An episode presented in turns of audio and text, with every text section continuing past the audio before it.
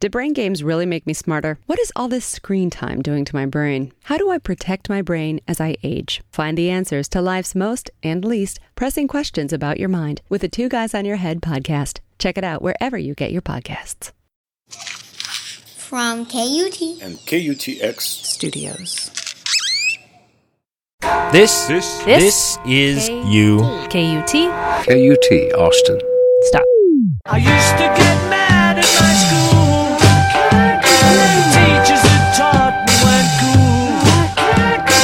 Holding me down, turning me around, filling me up with your rules. I have to admit, it's getting better, a little better, all the time. Hello, and welcome to Higher Ed, K U T's podcast focusing on issues of higher education, lifelong learning, and exercising the brain. I'm Jennifer Stayton with K U T ninety point five, Austin's N P R station, talking as always with Doctor Ed Burger, president of Southwestern University in Georgetown, Texas. Hello, Ed. Hello, Jennifer. And it's so good to not only see you back on my campus, but to see you adorned with black and gold. You know, I try to remember to do that when I know I'm coming to campus for tapings, and I'm impressed That that I remembered. I'm impressed too, and I'm, I'm grateful.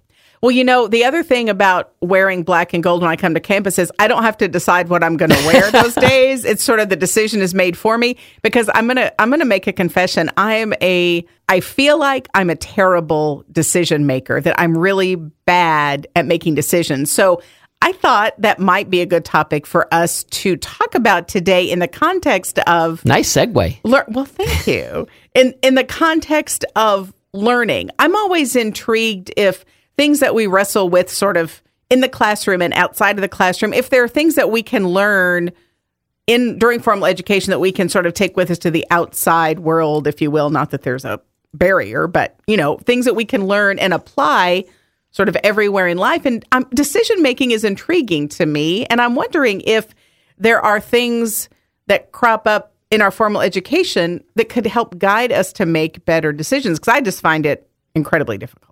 Right. Well, I mean, first of all, there's many different types of decisions sure. that an individual makes. And so, you know, finding your life partner is different than deciding on the restaurant you want to go to yes, on Saturday night. Yes, or what shirt to wear. Or, yes. or, or, and, yeah, or, or what, what shirt or blouse to wear. Exactly. I will point out, by the way, that uh, when I arrived here at Southwestern, I guess now it was five years ago, uh, I made a uh, covenant with myself that I would only wear black and gold ties. Ah. And so I have uh, put into re- temporary retirement all hundreds of ties that I had that are, you know, pink and red and blue and green. And I wear none of them. And black and gold is a very difficult color to get with ties. So in some sense, I, I I appreciate the fact that when I'm on my campus, I only wear one type of tie. That is, that is no I, decision.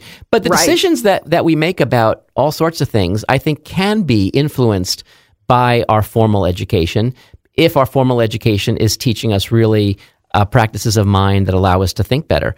And, you know, I, I think some of the things that are intriguing to think about, even on Uh, silly or or simple decisions, like where, you know, what to wear, where do you want to go for dinner, uh, you know, to acknowledge uh, bias, to acknowledge prejudice, to force oneself to discover blind spots. In fact, you know, I just finished a book, which we'll talk about some other episode, I hope, um, called Making Up Your Own Mind.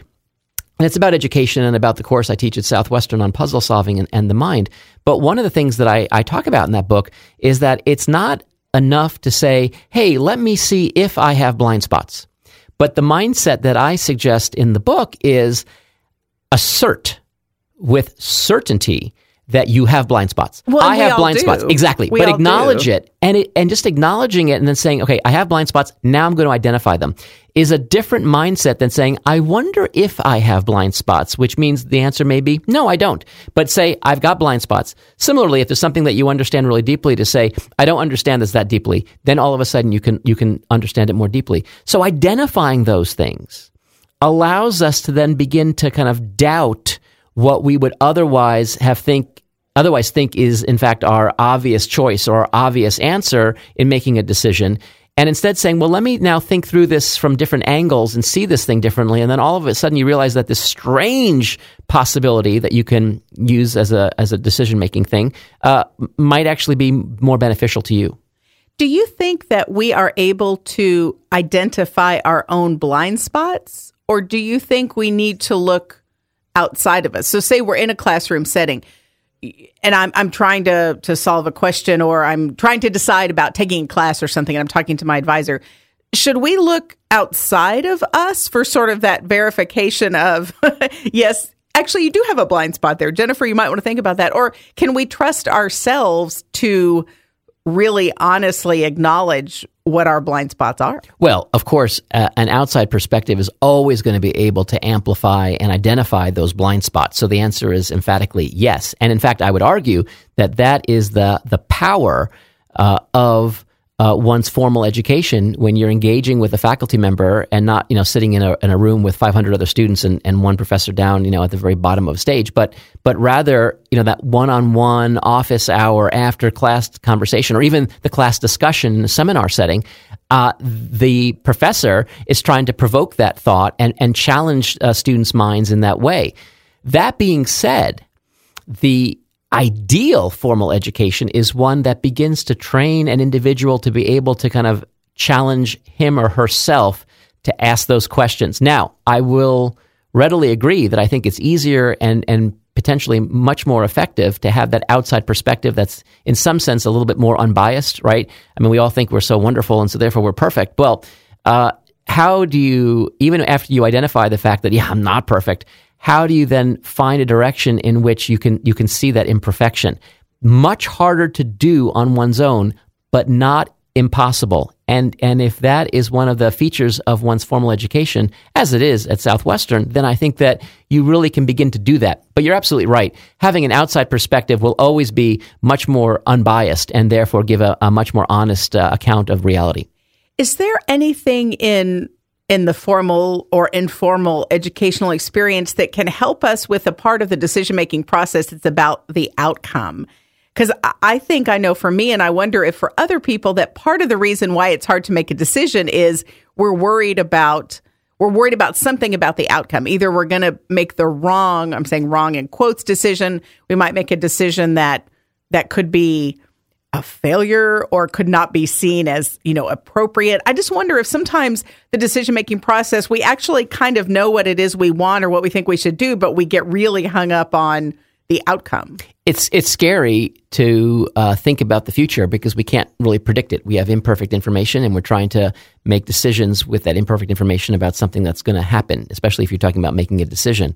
But I would say that as long as the decisions are Are, are thoughtful, whatever that means to the individual, then even when an outcome, which is what you're asking about, is not great or not ideal immediately, I have found in my own life experience that over the long term, either there are lessons learned that actually become more valuable, or uh, even though it doesn't seem optimal or so great, that somehow later on there are opportunities to amplify that and turn that into something great. And so I guess, you know, this...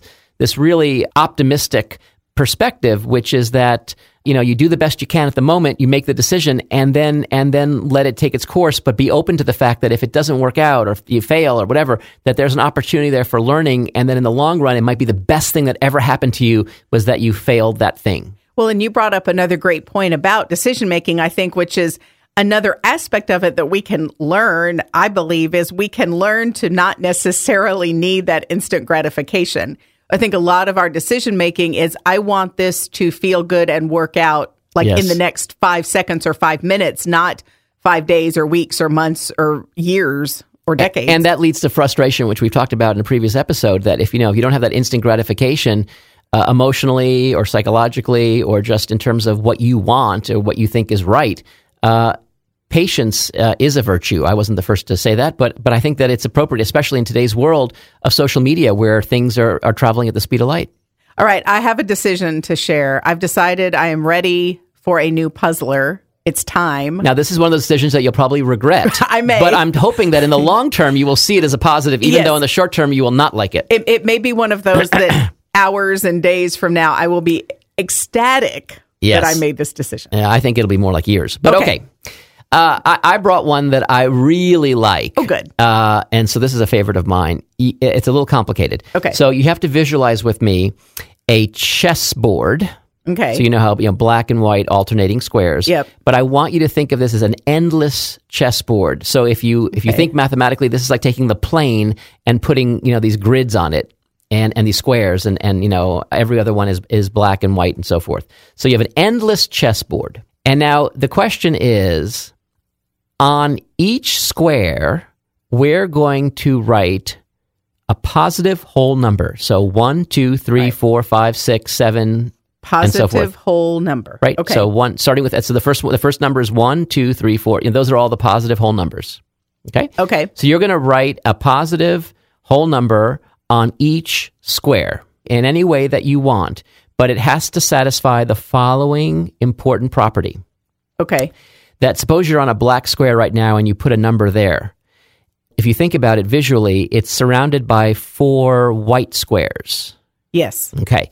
The numbers in the four white squares, if you take their average, so add them all up and divide by four, the average of those numbers that surround that black square needs to be the number of the black square. Whoa, wow. This let me, is let me complicated. Say that I, I'm, so let me say it again. So uh, you want to place these numbers down in a fashion so that the number in a particular square is going to equal the average of the four adjacent square numbers. So take the four numbers. So, for example, if you're at a white square, you're surrounded by four black squares. Take the numbers in the four black squares, add them up, divide by four, and that needs to be the number in the white square.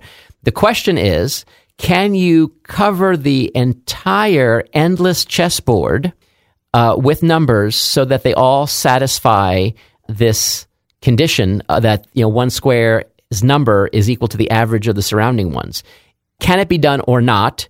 And if so, can you describe how one could do this? That is the challenge. And I told you you would not like this for years, but it's a very I, fun one. It's a very I'm, fun one. I'm I'm strangely drawn to it. Putting down positive whole numbers. I'm right. Now, can I ask? You can ask anything you'd like, because this is a tricky one. So positive whole numbers, and you may have said this before, yes. But is, does there have to be a sequence to them? So in other words, do I imagine starting one, no, no. two, three? Okay. This is this is, this is the collection of numbers that you are to draw from. You okay. don't have to use them all. You okay. don't have to, whatever. Oh, got Do anything it. you want. This is really interesting. Yeah, no, I like this one a lot. This is a great oh. one. Mm-hmm. So I will I will make a decision I to wanna, attempt I wanna to tell, solve this. I want to tell our listeners that I've never seen your eyebrows kind of go up that high in terms of like thinking. It's like, woo! They, they are still on my forehead. But they barely. are, but barely, exactly. Barely. So, um, Ed, just as we wrap up here, I think it might be useful if you or I or each of us shared a a case study or an example of a decision that we have made that either turned out over the long term to be something that was a good decision or what we might consider not a good decision, but one that we could sort of apply aspects of liberal arts or aspects of thinking and mindfulness to as examples of what we've been talking about. Sure. Do you have a kind of a big a big ticket decision that comes to mind? I could give one, or do you want to go first? Whatever you'd like. Well, I can do a, a real brief one. I sure. remember when I was um, a few decades ago, I had been out of college and working for a few years and sort of trying to decide what to do next. And I was a bit stuck. I was living in a community I liked. I had a job in radio that I adored, wonderful friends, great place. But I thought, you know, I just think it's time. I think it's time to challenge. And I, I'm just feeling a little bit um, unchallenged right now. So I, I literally thought, what are the things that I don't feel like I have in life right now that are missing? Mm. What do I think I need to to augment? And I realized I needed... I needed a little bit more of an intellectual challenge and stimulation, and I needed more peer interaction. I was living mm. in a place where there were a lot of college students, but then a lot of older folks, but sort of my age group, kind of mid to missing. later twenties, not a lot. Missing, yeah. And so I thought, all right, this is this is a bit of a puzzle. What's the solution? Mm. And I thought, let's see, hmm, intellectual stimulation, peers, that sounds like formal education setting to me.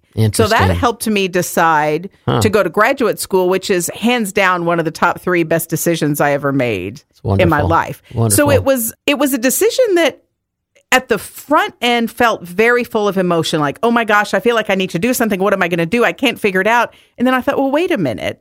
I need to make a decision that makes sense and is good for me. What are the things that are missing? And I actually figured that out and made the match. And once I did that, sort of the emotion kind of melted away. And I, right. I realized, actually, yeah, this is actually a good decision. So it was it was not the sort of angst-ridden, painful process I thought it was going to be. Well, that's wonderful. That's wonderful. Well, actually, the one that I was thinking of is very similar to that, which was, uh, you know, I had spent twenty-three years as a professor of mathematics at an institution that I really loved. And then the opportunity at Southwestern University came along to to lead the university.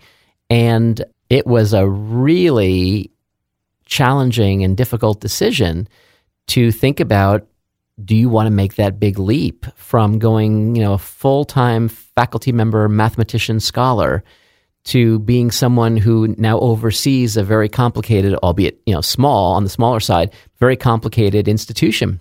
And I went through the process that you just articulated so beautifully, and at the end of the day said that I think I need to be challenged, I need to be intellectually stimulated in this way, and that it's the right time.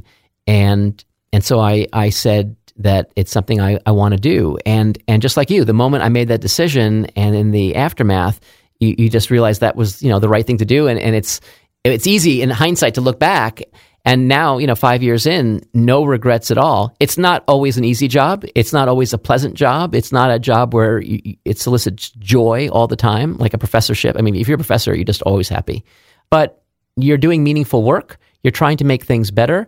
And in my case, I'm taking something that I absolutely love and I'm passionate about, which is meaningful and impactful education, and trying to amplify that. And well, there's no greater joy than that. And you brought up a great final point about decision-making, which is very few decisions are Um, one hundred percent one or the other, right? one hundred percent perfect or one hundred percent awful. They're going to have shades of both. Exactly. It's all about balance. It's all about balance. Doctor Ed Burger, thank you for helping us keep things balanced. Doctor Ed Burger is president of Southwestern University in Georgetown, Texas. You can find out more at southwestern dot e d u, and you can keep your brain busy by keeping up with the news and other episodes of Higher Ed at K U T dot org. I'm Jennifer Stayton, K U T News. It's getting better.